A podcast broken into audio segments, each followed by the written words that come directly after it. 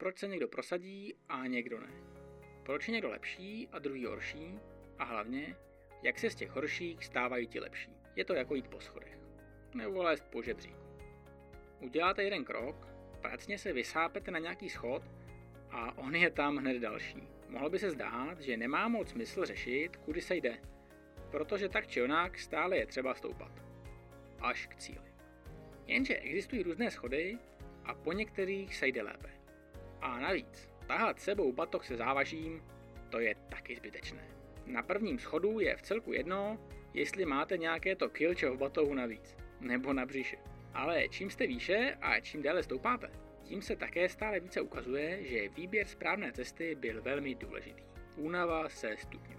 A ten, kdo jde horší cestou a tahá si na zádech zbytečné věci, se zasekne a dál už prostě nemůže. A to jsou přesně limitace. Věci, které se někdy projeví a z původní drobnosti se může vyvinout zásadní problém. Posloucháte podcast Pohledem trenéra a tento díl se bude věnovat různým limitacím. Tématu jsem se věnoval v live přednáškách na Instagramu a záznamy z těchto přednášek mám na webu, stejně jako další články a informace o tréninku a všech možných věcech okolo. Budu rád za každou zpětnou vazbu, námět na rozhovor či jenom sdílení podcastu na sociálních sítích. Přednášce na Instagramu jsem se věnoval Richardovi, jednomu mému závodníkovi. A inspiraci k tématu limitací si proto vezmu i na tento podcast. Richard skončil s hokejem a chtěl se věnovat cyklistice. Přišel až jako junior, takže skutečně pozdě a většina takových kluků s novým sportem vlastně ani nezačne. Nemá o ně nikdo zájem. K nějakému měření se často ani nedostanou. Richard měl to štěstí, že absolvoval hned z počátku vstupní zátěžák. Dokázal přejet přes velmi těžký testovací protokol. Prakticky v teniskách. Tím překonal první limitující faktor. Vzbudil zájem systému. Ono to totiž nemusí být ani tak zdaleka jen o limitacích těla. Respirační limitace je určitě důležitá, ale často se zapomíná na různé jiné věci. Jako třeba to, že sportovec nemá tréninkový plán. Nebo trénuje většinou sám a trenéra vidí jednou za měsíc. Nebo má špatné vybavení. Nebo prostě málo trénuje.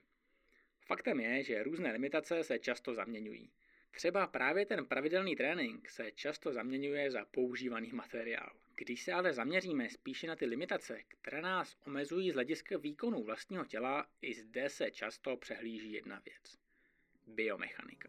Zde je prostor pro kompenzační cvičení. Správná postura. Dechová vlna. Ale třeba i takové ploché nohy či nějaký menší problém se zády. To vše jsou ty malé kamínky, které nejdříve nevadí. Ale s počtem schodů se ukazuje, že mají stále větší a větší efekt a že se bez nich nedá jít dál. To je totiž zákeřná vlastnost všech limitujících faktorů. Projevují se s různou intenzitou a v různém čase. Stravovací návyky pubertální mládeže můžou být různé. Od extrémních, doslova prasáren, po klidně jogínský životní styl. Ale na stavu těla a jeho výkonu se to neprojeví. Často to tak je. Projeví se to ale až v dospělém věku.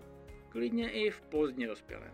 To je mimochodem jedna z důležitých rolí trenéra vidět i budoucí problémy, na které si sportovec může nevědomky zadělávat. Říkám trenéra, ale v tomhle případě je to role učitele či spíše nějakého životního mentora. V angličtině je proto lepší výraz.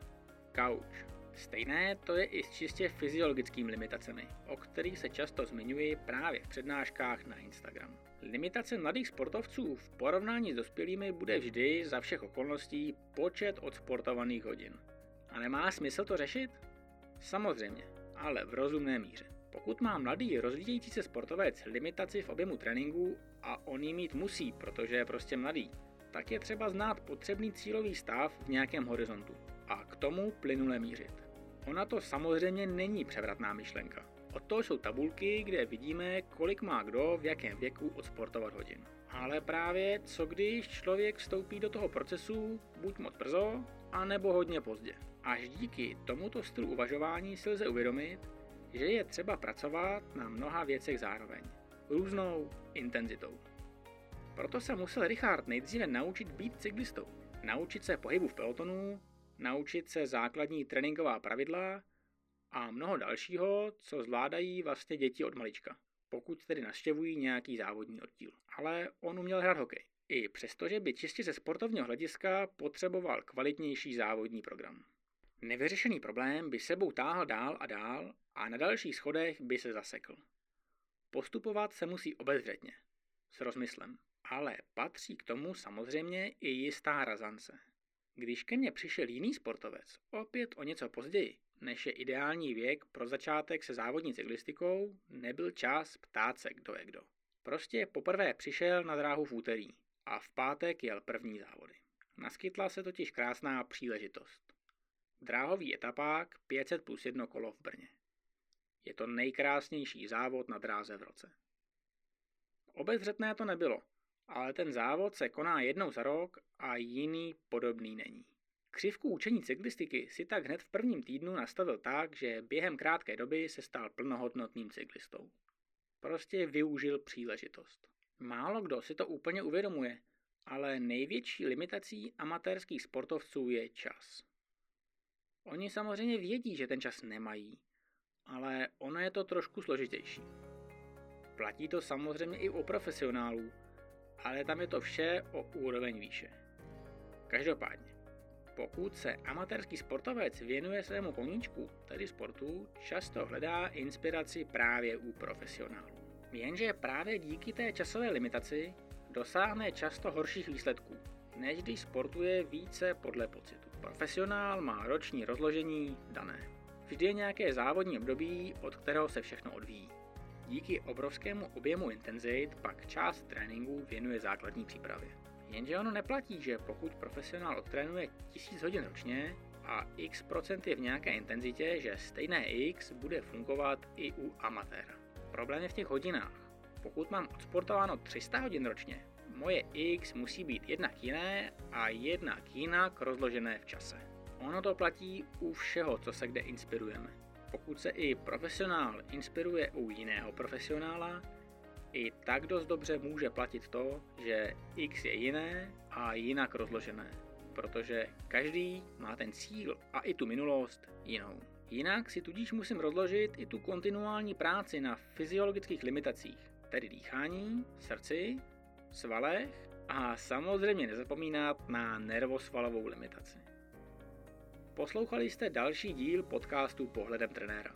Tentokrát jsem se lehce dotkl obrovského tématu – limitací výkonu. Záznamy z přednášek na Instagramu jsou na mém webu, stejně jako další články o tréninku. Budu rád za každé sdílení či doporučení a hlavně každou zpětnou vazbu. K tématu limitací se určitě ještě vrátím.